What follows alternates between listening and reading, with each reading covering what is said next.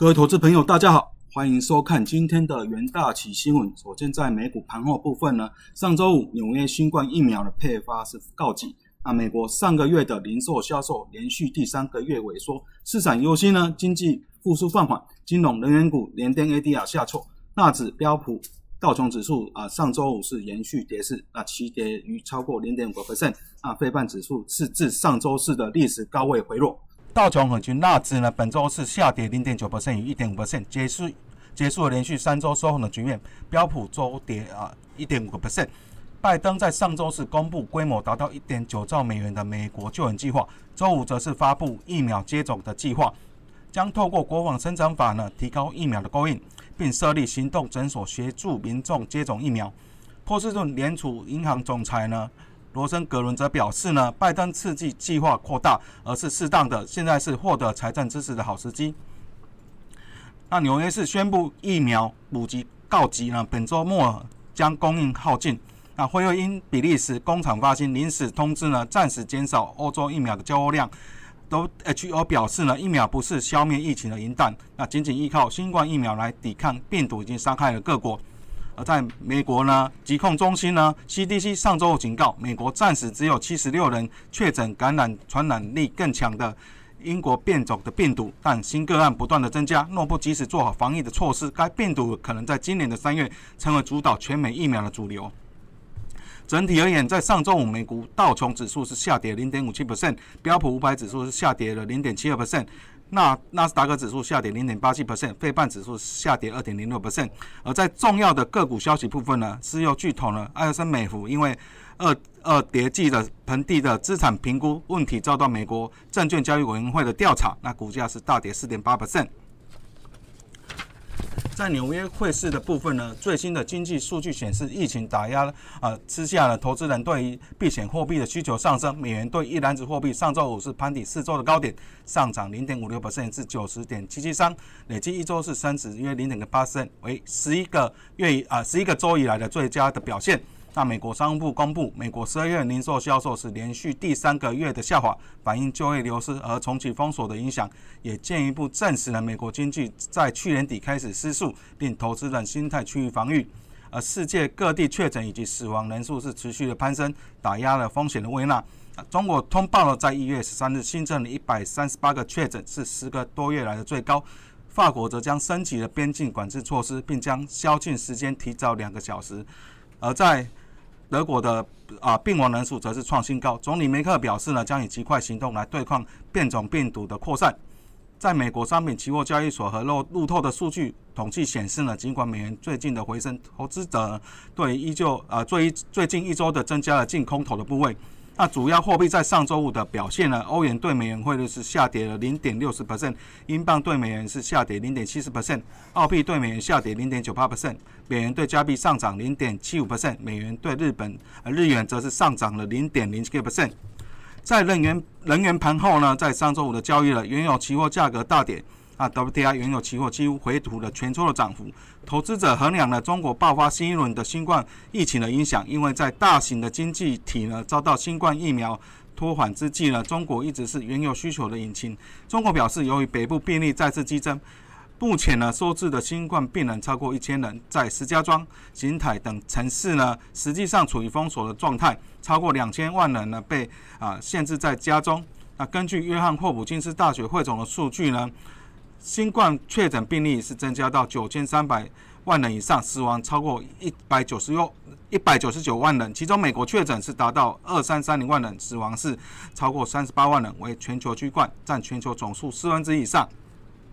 在二月的交割的西德州原油价格是下跌了二点三 percent，收在五十二点三六美元。那三月交割的布兰特原油期货啊下跌了也是约二点三个 percent，那收在每桶的五十五点一美元。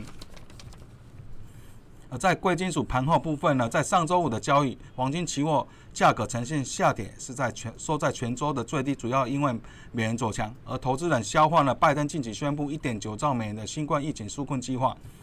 二月交割的黄金期货是下跌了二点一点二个 percent，那为啊为一八二九点九美元，为交易最活跃契约，自去年十二月一来一月以呃去年十二月一日以来的最低的收盘价。那三月白银期货价格是下跌了三点六个 percent。那在其他金属商品部分呢，三月的铜期货下跌一点七 percent，四月的白金期货下跌了三点二 percent。那三月交割的钯金期货下跌一点二 percent。而在辉瑞疫苗的后续呢，美国辉瑞药厂传出新冠肺炎疫苗出货减少，欧洲各多国呢近期要求欧盟施压。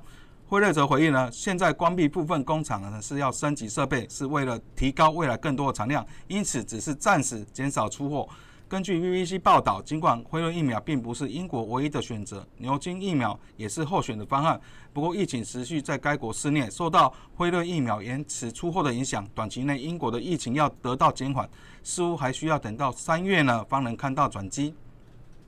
辉瑞在上周五是表示呢，出货量减缓都是暂时的。当工厂设备提升后，二月中旬后的产量将大大的增加。而今年会供应六亿剂的疫苗给欧盟，这是原始订单数目的两倍。纵使有辉瑞的承诺，德国对于本应在二月中就已经得到疫苗表示无奈及遗憾。毕竟欧洲各国都啊以及啊英国都发现了变种病毒的奋战。那根据欧盟前次的会议记录显示呢，二七个欧盟国家有九个国家表示了疫苗的数量远远不足。而在啊美国，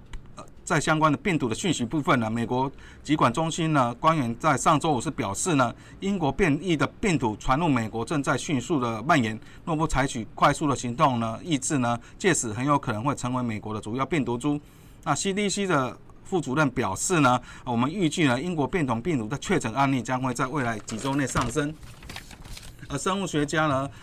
，Johnson 也表示呢，对于英国变毒啊这个建立的传播模型后警告，若没有针对采取更多的公共卫生措施，届时传染可能成为指数型的成长。那三月下旬前将成为美国的主要病毒病株。另外，在拜登啊就职日的相关的讯息呢，美国总统当选人。拜登高层幕僚表示呢，拜登将在本周的一月二十日就日当天签署了多项的行政命令，以应应新冠病毒的疫情、美国疲弱经济、气候变迁和国内种族不公的问题。而法新社报道了即将上任的白宫幕僚长表示呢，呃，拜登二十日的呃就职将签署十二项的行政命令，包括重新加入巴黎气候协定、推翻美国针对穆尼斯国家实施的入境禁令、延长联邦学生的贷款。啊，货啊暂缓的豁免期，以及暂停的驱逐房客，并强制民众为跨州旅行及进入联邦地产时呢佩戴口罩。而根据路透社报道，上述措施先前均已对外发布，其中多数是扭转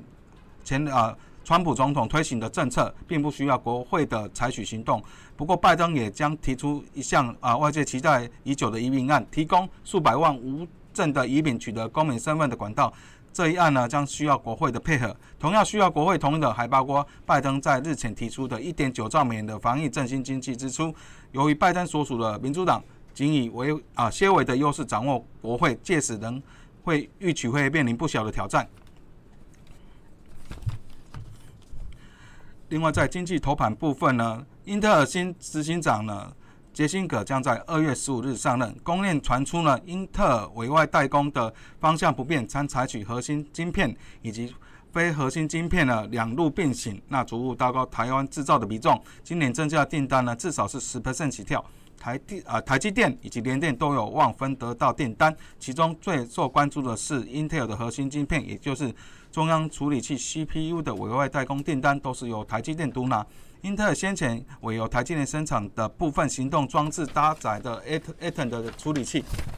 今年对台积电新增的相关订单呢将增加三成。此外，英特尔也会将部分 S N 的晶片委外代工，预估呢也是将由台积电操刀。台积电向来不评论单一客户的订单以及动态，业界人士指出呢，台积电上周是线上法说释出，今年资本支出将高达两百五十到两百八十亿美元。至少连增四十五的讯息，远高于市场的预估。那尽管台积电呢未透露个别客户的产能需求，那也隐约透露英特尔扩大下单的态势确立。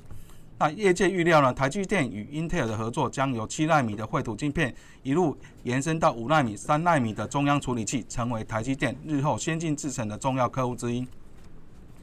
以上是今天的元道奇新闻，我们明天见。